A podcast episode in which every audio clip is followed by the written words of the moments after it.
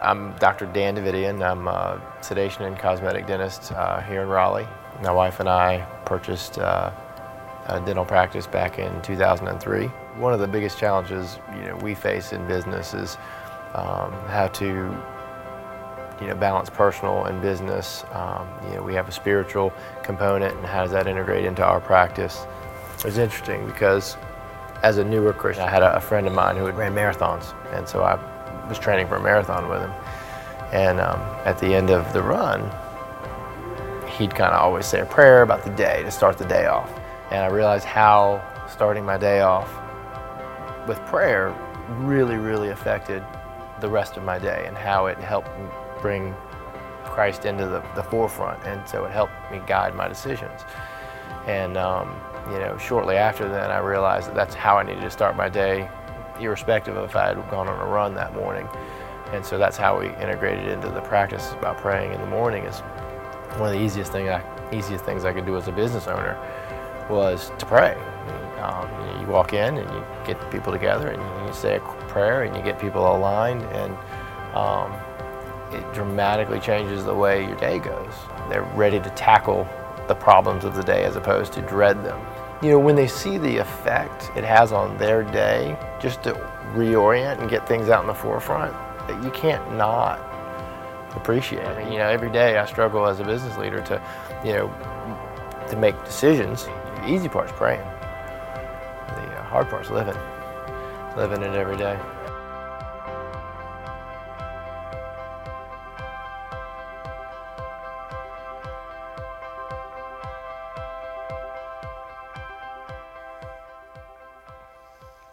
That's my dentist. Dan's a great guy. This weekend, we're starting our new series, You at Work. And uh, hey, this is a series for everybody, right? And I'm telling you, you're going to learn stuff in this series you're not going to learn in college.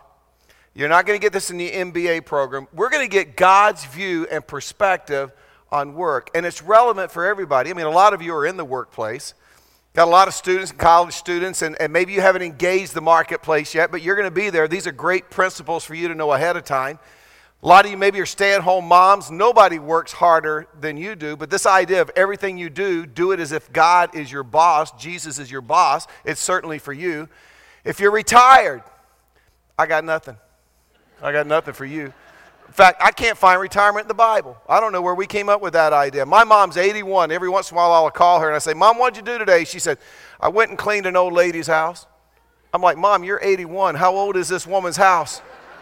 that you're cleaning. That's the old lady. I mean, I, retirement is not in the Bible. Moses started a whole new career at 80, you know? And so maybe if you're retired and you're just enjoying the good life, waiting to die, maybe this will be the series where you say, maybe it's time to get back to work. Maybe a second calling, a whole new career. God may want to do something in this portion, this season of your life that would absolutely blow your mind. So, this is a series that's relevant for everybody. And uh, it's interesting, there, there's a variety of occupations that are mentioned in the Bible, all, they all seem to be relevant. Um, Abraham was a cattle rancher, David and Moses, they were shepherds. How about Amos, the prophet? Anybody know what he was? He was a fig picker. That'll look good on your resume. You know, I'm a fig picker. You know, I don't know what you do with that, but he was a fig picker. A lot of the disciples were fishermen, tax collectors. One was a doctor. Jesus was a carpenter. And I don't think we actually think about this, but when you, you know, in, in Jesus' day, when you were 13, if you were a 13 year old male, you were an adult. Oh, we long for the good old days, right? You were an adult and you acted like an adult. You maybe got married, you started business. If you think about it that way, Jesus spent 90% of his life running a family business. He was a carpenter.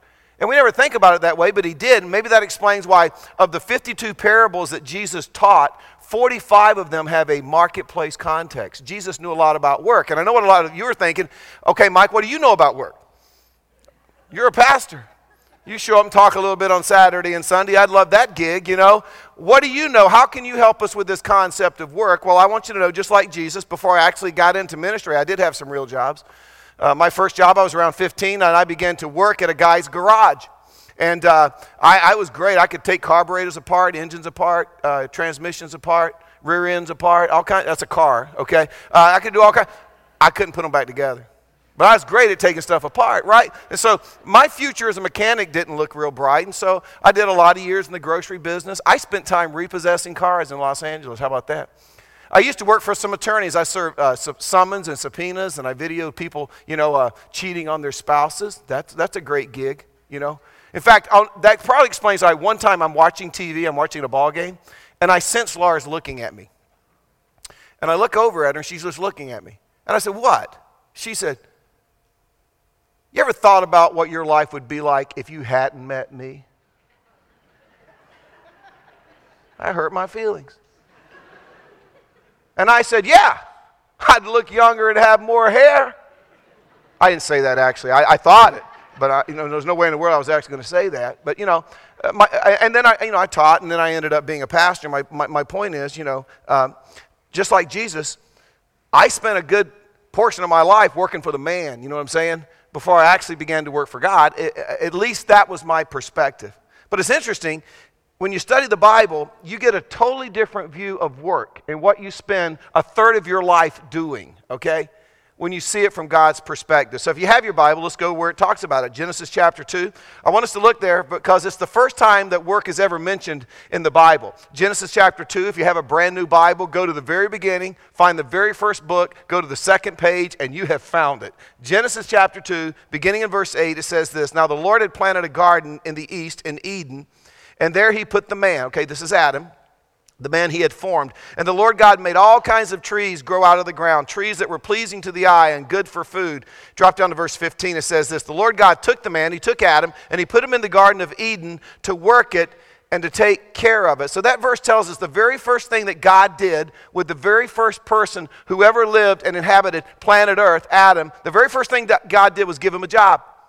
And I take it by the way the verse reads that this was a consuming responsibility. He was to cultivate the garden, he was to take care of the garden, he, he, was, he was to fertilize it and prune it. And there were times he had to get in there and pull the weeds. I mean, this was really his baby. Now, since we're in Genesis, a lot of people think that, that work, this idea of work, was a result of the fall. Adam and Eve sinned sin came into the world, there was the fall, and as a result of that, part of the penalty was we have to work. That's not true. The sweat is part of the curse, the toil is part of the curse, but the work, that's not work's not part of the curse.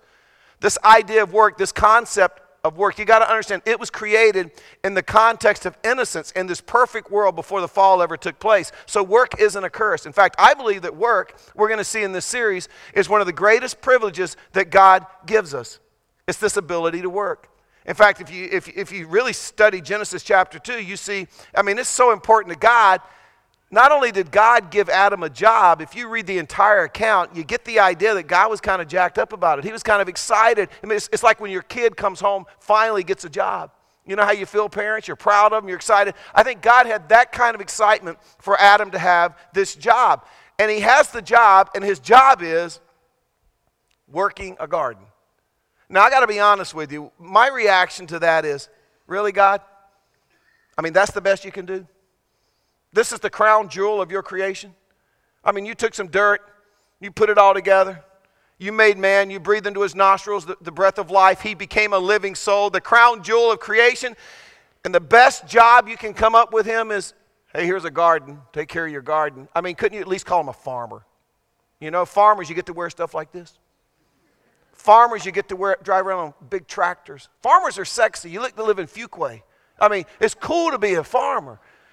Gardeners, I don't know, not so much, not when I read it, but th- in this verse, we get the first hint from God about his attitude toward work. And what we learn is this what's most important to God about work isn't what's most important to us about work.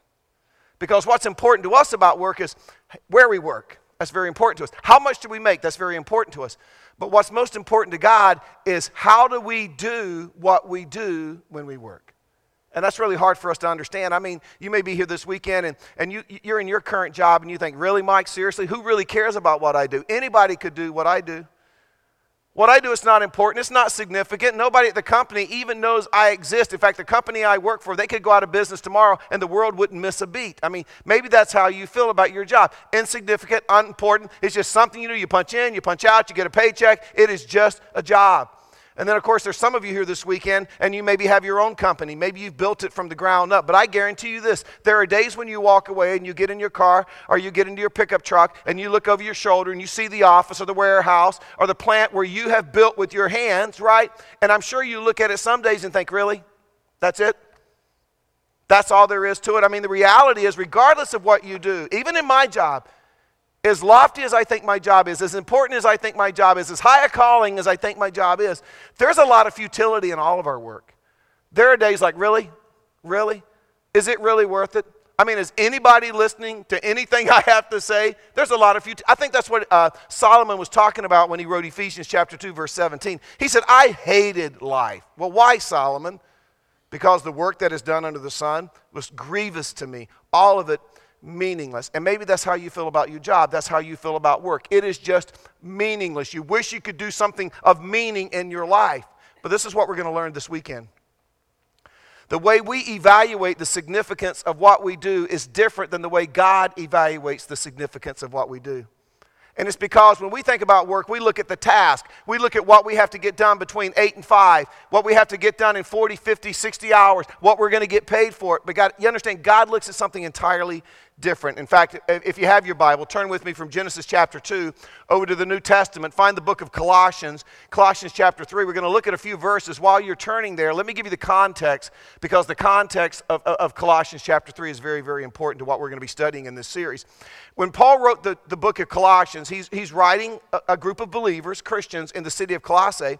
And in this, in this letter, this little letter he writes them, he addresses a number of different issues. And one of the issues he addresses is how we respond respond, how we act, how we behave in a work environment, in the marketplace. But what's interesting is the very first group he addresses, they don't have careers, they didn't have jobs like most of us do. Because the first group that he addresses, you'll notice they're slaves. And Paul doesn't say to the slaves what we would probably say to the slaves if we were writing a letter to the slaves. I mean, if I'm writing a letter to slaves, I'm going to say something like, Dear slaves, run. Dear slaves, build an underground railroad and get the heck out of Dodge. You weren't created to be a slave. God doesn't want you to be slave. God wants you to be free. But this is what Paul says to the slaves when he writes them in Colossians 3, verse 22 Slaves, obey your masters in everything. In other words, if you're a slave, be the absolute best slave you can possibly be. Don't just do what the master asks, go the extra mile. And we'll look at this in a couple of weeks, but when you get to chapter 4, verse 1, he writes to the masters and the slave owners. And when he writes them, he doesn't write what I would probably write if I were writing to the masters, the slave owners. I, I would probably write, hey, guys, quit being a jerk. Do the right thing. Let those slaves go free. But that's not what Paul writes. He writes, be a good master. Do the right thing by your slaves. So he writes, if you're a slave, be a great slave. If you're a master, be a great master. But then in between these, the, the slave and the master, what happens is he addresses all of us. All of us. And that's important because when you think about it, all of us, in reality, we're somewhere between master and slave. Now, some of you at work, you'll go to work this, this week and you'll be a boss, but you're not a master. I mean, you may act like a master. And, and the people who work for you may see you as a master, but you're not really a master. You don't own those people. You're a boss, you're a superior, you're someone they report to.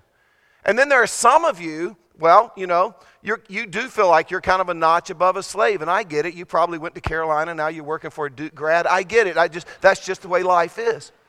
But what we're going to see is all of us fall somewhere between a master and a slave. And this is what the Apostle Paul writes to us in verse 23 whatever you do whatever you do.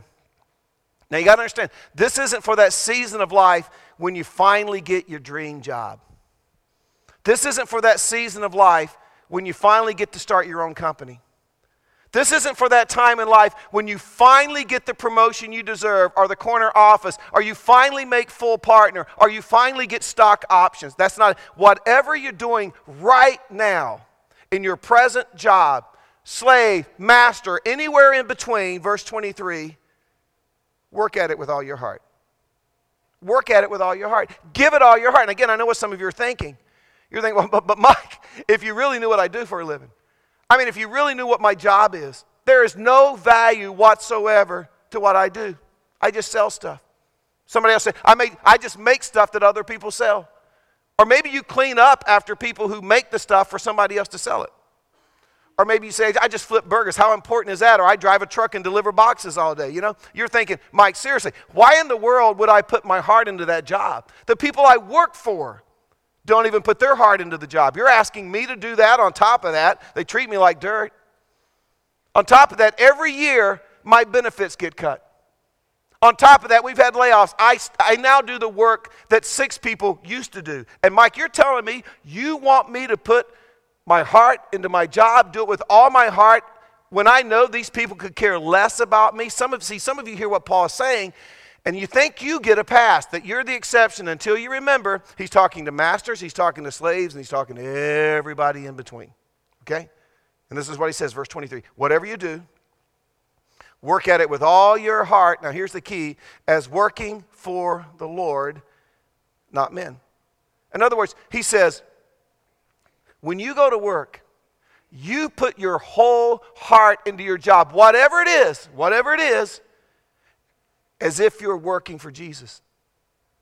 You work as if Jesus is your direct report. He is your CEO. He's the one that you're accountable to. By the way, what does it even mean to do our job as working for the Lord? What would it even mean this, to work for Jesus as, as if he's our boss? I mean, we, we, we, we know what it means to do our job as working for men. We get that, you know, do just enough to get by. Always appear to be busy, moving papers around you know, especially if somebody's watching. We got that down. You know, make sure you say the right things at the right time to look indispensable. You know, take credit for other people's ideas. Jockey for position, kiss up to the boss. You know, we all have these games we play. And we play them because we know what, it's look like, what it looks like to go out there and work as if we're working for men. We get that. We're experts at that. Paul says, no, no, no, no. You got to think a different way. I'm calling you to a new standard of living. I want you to go to work, regardless of what your job is.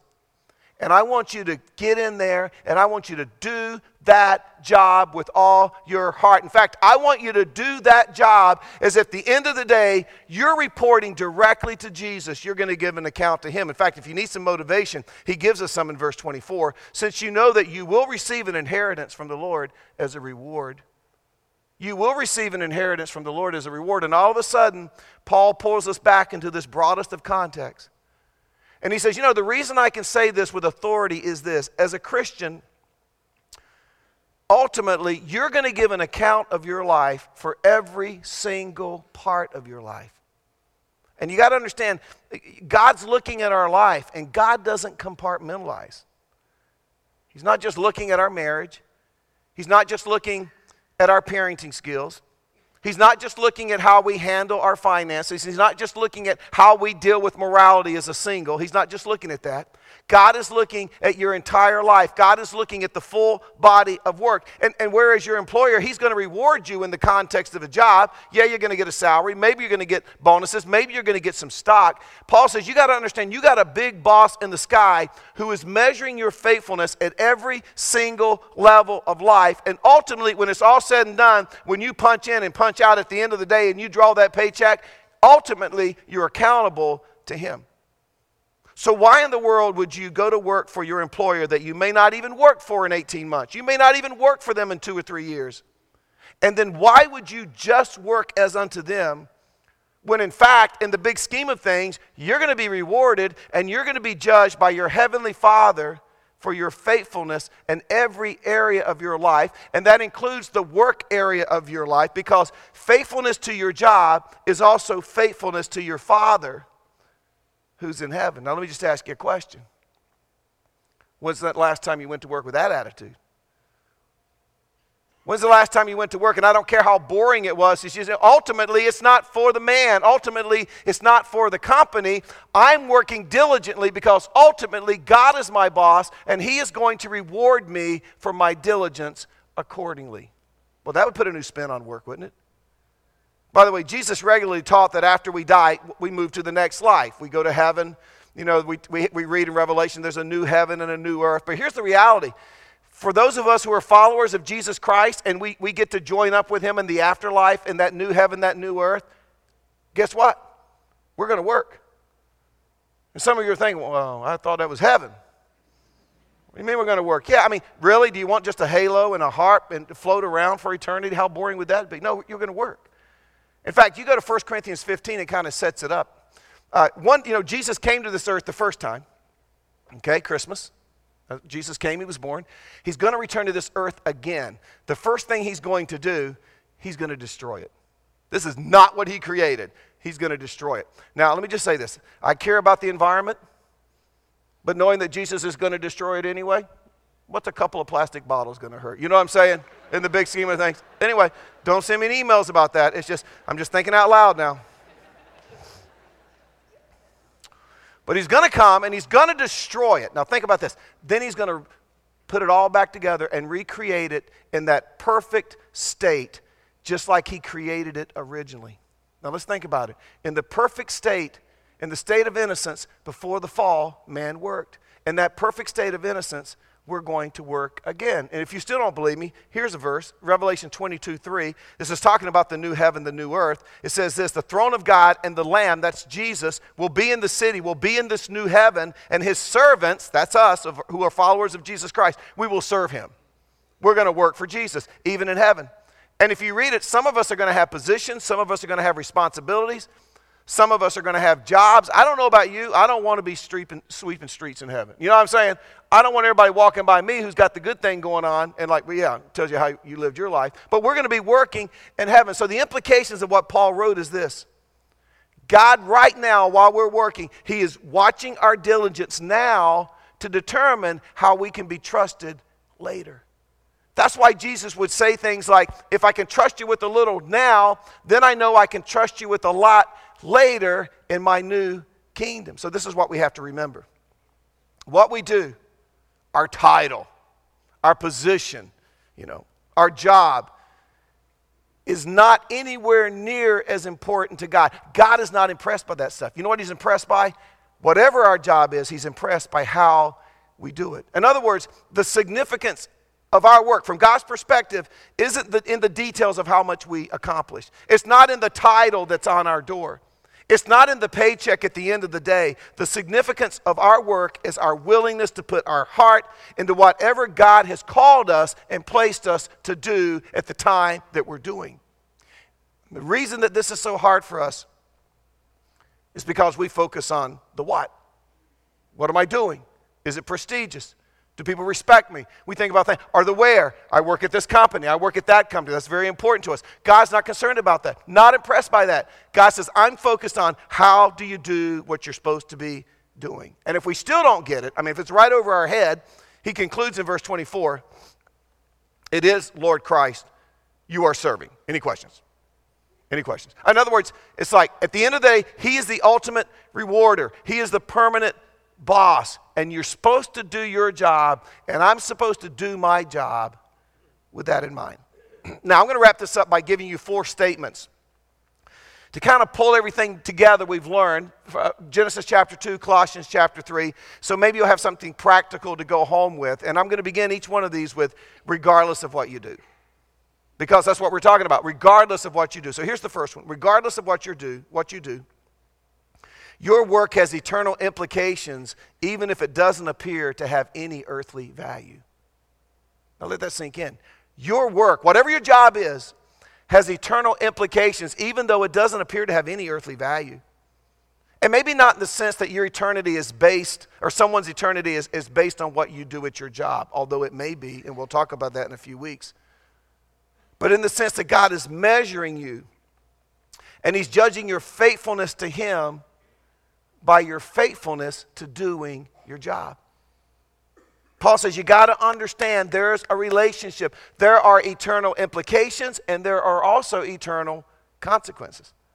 Do you know what that means? That means that when we go to work on Monday, we go first of all knowing that God created work for us. Part of being in His image is working. God loves to watch us work, and we go understanding that God gave us the responsibility and the opportunity to put our heart into our work, and one day we're going to be rewarded in regards to our faithfulness as to how we did our job and the commitment to how we did our job. Here's the second regardless of what you do, how you perform your job is more important than what your job is. You see, our, our, our problem is we get so focused on what our job is and what we have to do. And then we look around and we compare our other, ourselves to other people. Like, wow, that's a better job. That's a much better position, you know? And let's be honest, the grass always looks greener in another job, doesn't it? The grass always looks greener at another company, doesn't it? I mean, who doesn't want to work at SAS? I'm saying? It's like the land of Oz over there. You can be driving down Interstate 40, it can be pouring cats and dogs. Mm, not when you pull into SAS, bright blue sky. Birds sing louder at SAS than anywhere else. Flowers are more vibrant. Do you know they even have sushi in their dining room? How about that? You know, they only have bathrooms at SAS for the guests. People that work at SAS, they don't go to the bathroom. That is so, that is so below them. They don't do those kind of things. I mean, these people are perfect. This place is perfect. They got health care and child care. People are jogging at lunch. I mean, it's a little slice of heaven when you go to SAS. So when I go over there, I'm like, why can't I work here? I, I could do their job. I, I could, why can't I do that, God? You know? And let me just say, God doesn't, God doesn't mind us asking for a better position. God doesn't mind us saying, God, I'd love to work at that company. He doesn't mind us asking for promotion and pay increases. But this is what God's interested in. That's cool. But what are you doing right now? Because I'm much more concerned about how you're performing right now in the job you have right now than how you think you'll perform when you finally get that promotion, when you finally get that better opportunity. That means that how you perform Monday in the job you're in right now is much more important to God than the job you're actually in. Third, regardless of what you do, great character doesn't make up for poor work ethic. I, I, think back to a friend I had in California. His name was Dick Shippey, and he was one of those guys. He was a business major. He went to Arizona State, and he just got out and he just loved to start and sell businesses. Loved to start and sell businesses. And we would talk to him. He says, Man, there's just something about the deal. It's about it going down. It's about it all coming together. He just, he just loved that. And God obviously had blessed him. In fact, every year he would call me like the last week of December. And although he gave all year, he would say, Are we hitting budget? Are we behind budget? And I'd say, No, we're behind by this amount. And he'd, he'd say, I'll drop a check off tomorrow. Every year that I pastored that church, he always made sure that we ended in the black every year. He was just that kind of guy. Great guy. But this is what he told me one time I hate hiring Christians. And I said, Why? He said, Because the minute they know I'm a Christian, they try to take advantage of me. They ask for more than people who aren't Christians, they expect more. They expect me to be more generous. They expect me to be more understanding if they have to take time off. They don't honor their commitment to do what they do. And for that reason, he says, I absolutely hate hiring Christians. So don't get me wrong. As Christians, that's a sad story. We should be people of great character. I mean, we shouldn't steal office supplies. We shouldn't show up late and leave early. We shouldn't call in and say we're sick and then hop in the car and go to the beach. We shouldn't take responsibilities for other people's work and their ideas. We shouldn't fudge on our reports. I mean, we should be people of great character. But in addition to great character, you got to understand from God's perspective, it's just as important how we do our job. From God's perspective, our work ethic is just as important as our character. Because when you go to work, the question at work isn't, are you a nice person? That's not the question. The issue, issue isn't, do you have great character? That's not the issue. The question is are you getting the job done? Are you faithfully doing what you were hired to do? And you can't use the excuse, well, Mike, it's not that important. That's just the secular world. That's just the marketplace. It really doesn't matter to God. Well, God would disagree with you. In fact, I think God would say it has everything to do with me. Sure, I've called you to be a man of character, a woman of character in the marketplace, but I've also called you to work with all your heart as if you're actually working for me. And I think God might add, so don't tell me about the insignificance of what you do. I don't really care. Because what I'm concerned about is how you do what you're supposed to be doing. Fourth, regardless of what you do, putting your heart into your work allows God to bless you. It allows God to bless you. You know, if a couple were to walk up to me and say, Hey, Mike, uh, we want God to bless our marriage, what should we do? I would say, Well, conduct your marriage by biblical principles. There are these principles that God's laid out in Scripture. I would say if you do marriage that way, you've positioned yourself for God to bless your marriage. And the reason I say that is God doesn't bless disobedience, God blesses obedience. And so God's not going to give you success in an area of your life where you're violating some of his principles. I mean, if you're, if you're married and you're not growing together in Christ, you're not going to get God's blessing. If one, if, if one of you is cheating, God, you're not going to get God's blessing. It's the same thing in every aspect of life. It's the same when it comes to our finances. God, you want God to partner with you and bless your finances, then do it God's way. Become a person of generosity. You say, Well, I don't like that plan, then you'll continue to struggle with your finances. You're having a hard time as a parent? Begin to follow God's principles for parenting. You know, there are very concrete principles in Scripture about parenting.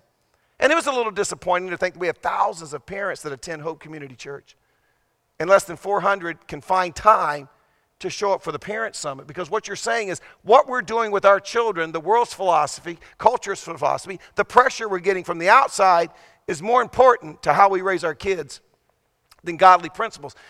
And I know you don't know the godly principles. Do you know why I know that? Because I didn't know them. When I was a young parent, I didn't know them. In fact, we're one of the few churches in, in America that says we're not just going to take care of your children, we're going to address the real issue as parents who don't have the ability to parent. And if your kids are turning into little hellions, you know, their heads are spinning around, green pea soup's flying out of their mouth, you're going to need me. You're going to need me to do that exorcism, right? You know what I'm going to tell you? You probably should have come to the Parent Summit. You might have learned a few things, right? See, this is true in every aspect of our life. So if you want God to bless your work, then you need to go to work and you need to do your job with all of your heart as if you're working for Jesus. And when you do that, you have positioned yourself to be blessable.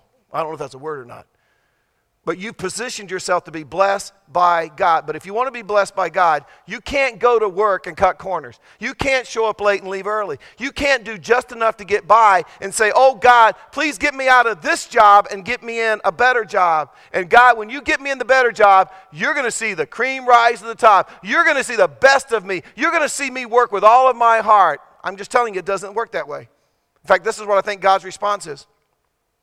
I don't mind you asking, and hey, maybe one day I'll actually give you a better job or move you to another company. But this is what I'm interested in. What about right now?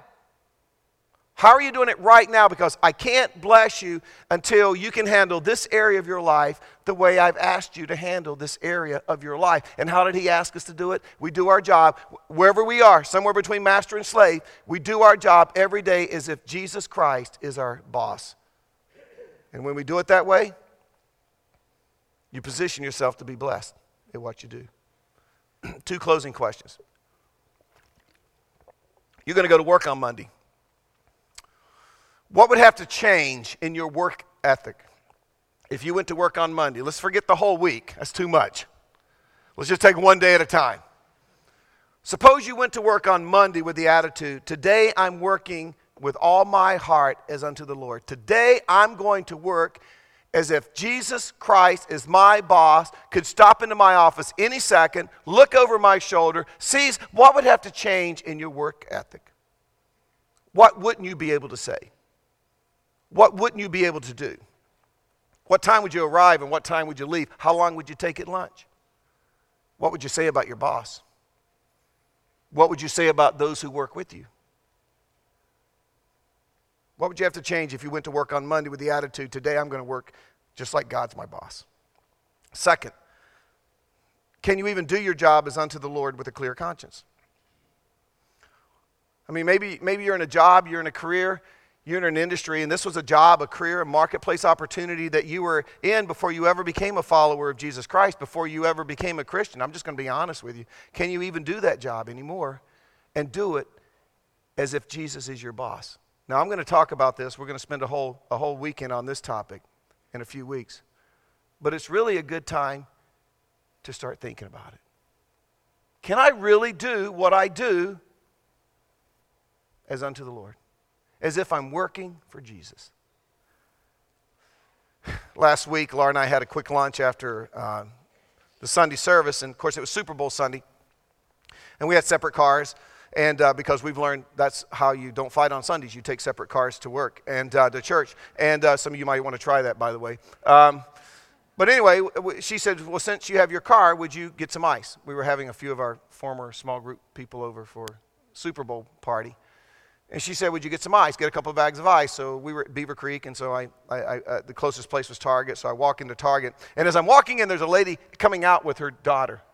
And she says, Pastor Mike, how are you? Then she said, Oh, that's right, you're so done with us. And she lowered her head. And I thought, At least she's listening. At least she's listening, right? But we laughed, had a good time. But I went and got the ice, and I go to the cashier, and there's this, there's this African American woman just beaming, just beaming and joyful. And I'm like, What's wrong with you?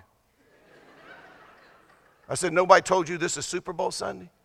I mean, how can you possibly be this happy working as a cashier at Target on Super Bowl Sunday? You must get off before the game. Mm-mm. Nope, I worked the closing and just beaming. And I said, Wow, you're the happy. I've been to church all day. You're the happiest person I've met all day. And she said, Well, what do you do?